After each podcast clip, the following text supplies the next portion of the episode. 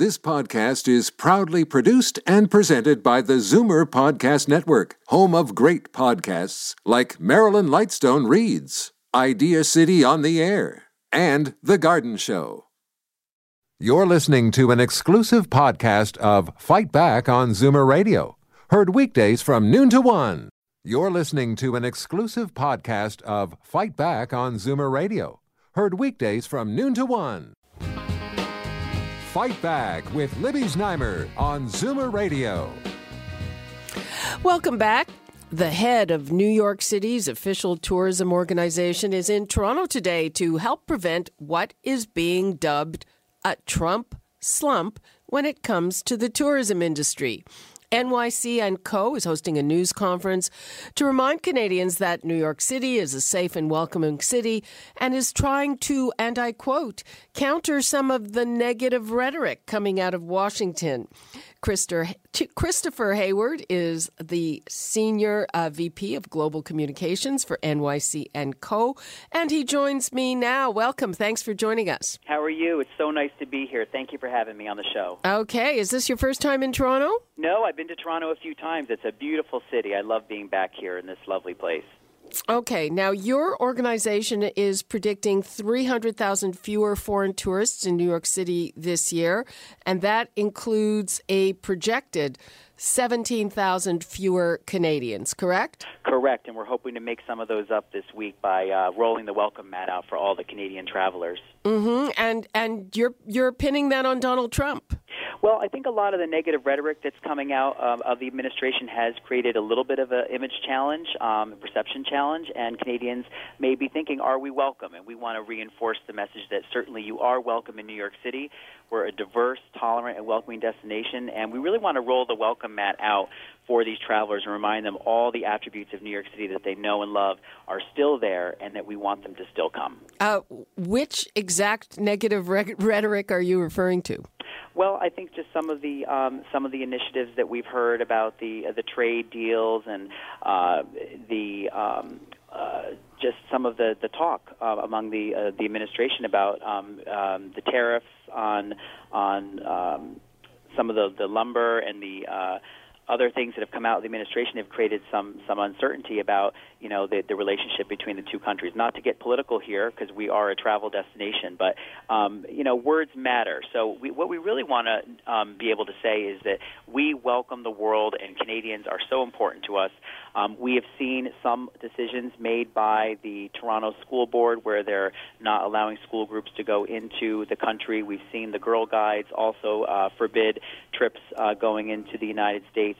So we're obviously very concerned. We've also seen some travel boycotts um, that have been published in newspapers like the Toronto Star that have uh, said, well, you know what, um, don't go to the U.S. And frankly, that's of great concern to us because we really want to encourage travelers to come to New York City. Uh, we are the safest large city in America. We are a diverse and tolerant and welcoming place. So we just want to make sure we put our best foot forward and do all we can to reinforce that message.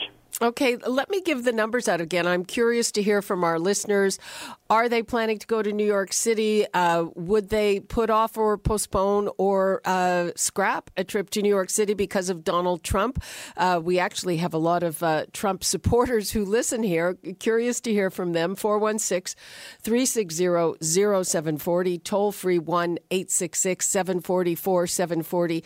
And uh, I have to tell you, Christopher, uh, I personally would not um, forego a trip to New York City because of Donald Trump's politics or his rhetoric. However, some of the things that I hear about the bottleneck, the traffic problems, uh, the way that uh, Fifth Avenue around the Trump uh, Tower is is blocked off and difficult to get to, and, and the security restrictions. I have to tell you that made me think twice. Well, I know there's are those those concerns, and we really want to just reinforce the fact that New York City is the best walking city in the world. You can walk anywhere in the city, and even around Trump Tower, you can get around. Uh, the president is not in town that often, so when he is, traffic might be a little snarled in certain areas. But if he's not in town, uh, traffic is perfectly normal, and we really encourage Canadians to take advantage of our great public transportation system. It's only $2.75 to take a subway anywhere in the city. We just launched a brand new NYC ferry system today. It's also the same cost as a subway. And frankly, you can walk anywhere in New York City and get around very easily, and that includes Fifth Avenue. Um, the vibrancy of New York, even even like York, around Trump Tower with Melania yeah, there. Actually, you know what? It hasn't been that bad. I think a lot of this was hyped after the election and after the inauguration, um, but frankly, you can walk to Fifth Avenue very, very easily. Um, the stores are open and people welcome you. You might have to uh, go a little bit through uh, some security when he's in town, or you know, right around the immediate building. There may be a little bit of an extra wait, but frankly, it is very easy to get around. And I encourage people to walk, not drive, in the city. And I well, think that's that, a long-standing recommendation. That, that will solve the problem. I also will say to you, by the way, the other thing that may be of concern to some Canadian travelers is the exchange rate. And I will tell Yeah. you, New York City is more free and affordable than you can imagine. Um, we have so many attractions that are free, like the High Line, the 9/11 Memorial, the Staten Island Ferry. Just walking in New York and accessing our beautiful parks and beaches are free of charge. So there are a lot of affordable options. The hotel rates um, are more affordable than they've ever been, just because we've had such a huge expansion in the inventory of the city. We have about 113,000 hotel rooms, with another 25,000 on the way. So there is a lot of room at the inn and a lot of great price point um, for consumers to choose from. So um, I would say it's more free and affordable than you might think, and it's actually quite accessible. Okay, before I get to some calls, just a, as a note, and I happen to be flipping around. I'm always flipping around in the morning, and uh, on live with uh, Kelly.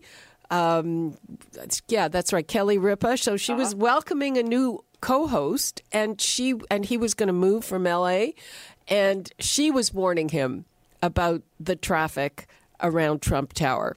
Well, so I will tell you, the traffic in New York is a lot better than the traffic in LA. I just came from LA, where um, it, it, you know you're not dealing with those uh, as many cars, and I think that people here and visitors especially know to take advantage of the public transportation. And if there's any fear about doing that, I would let that go.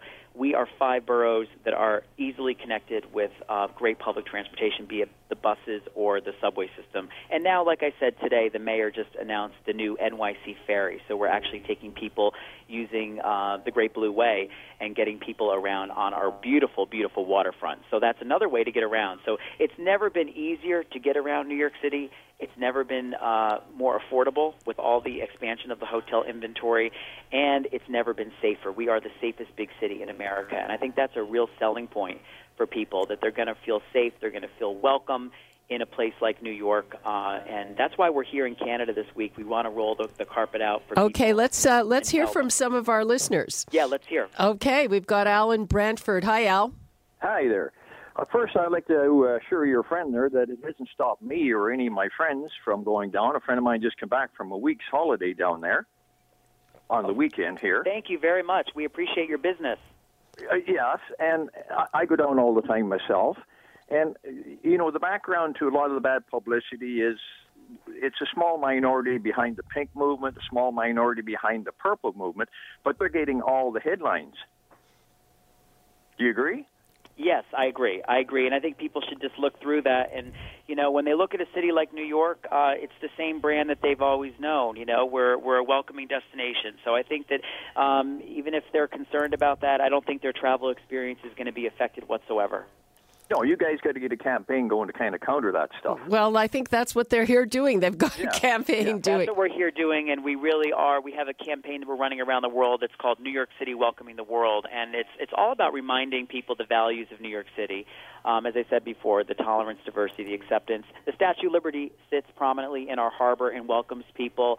Uh, so, you know, there's more languages, more religions, more cuisines uh, in New York than probably any other city in the world. We are we are a place. Oh, I think we give you a run for uh, your money on languages and diverse ethnic groups. I think so too. And look, you know, the other thing about it is Toronto and New York share so many commonalities. Both are great cities, and you know, both are sanctuary cities. Uh, we have the same values, and I think there's a lot of uh, a, a lot of uh, uh, energy that can be that can be um, attained from that. And I think people are going to see through that and really come to our city. Uh, they're they're going to want to return because we've got so much to offer. It's we've been calling it the new New York because there's just been this critical mass of brand new things going on, new developments, new neighborhoods, new hotels, and I think that is you know, causing people to maybe give New York City a second look. Okay, let's go to uh, Linda in Toronto. Hi, Linda. Oh, hi there. You're on the air. Go ahead. Oh, hi. Well, I just want to say welcome to uh, your guest from New York City and to tell him how much I absolutely love that city. Oh, thank uh, you. In the last 11 years, I've spent uh, nine holidays in New York City. I love the High Line. I love the Staten Island Ferry. I love the Broadway shows, the food, the diversity. Thank However, you so much for that.